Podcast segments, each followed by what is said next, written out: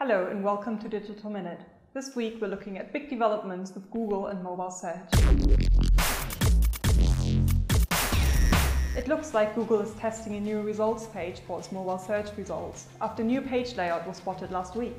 The new layout appears to show fewer ads, includes the website U R L at the top of each search card, and adds a touch more color, with Google's colored dots appearing in the corner. The design appears to be only a test at the moment, but it comes after a series of developments surrounding Google and mobile search.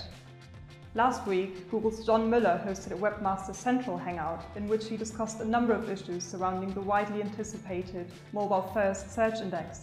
Mueller discussed the issue of responsive design, which Google will prefer to so-called M DOT sites, and explained how the new mobile-first index will roll out. Essentially, the index will roll out on a site-by-site basis, as and when sites become ready. So the most mobile-friendly sites will join the new index first. Get your hands on our new mobile marketing guide, which highlights what you need to do to be ready for the new mobile-first index. Thanks for watching. I'm Anne-Christine Charibot, and that was your Digital Minute.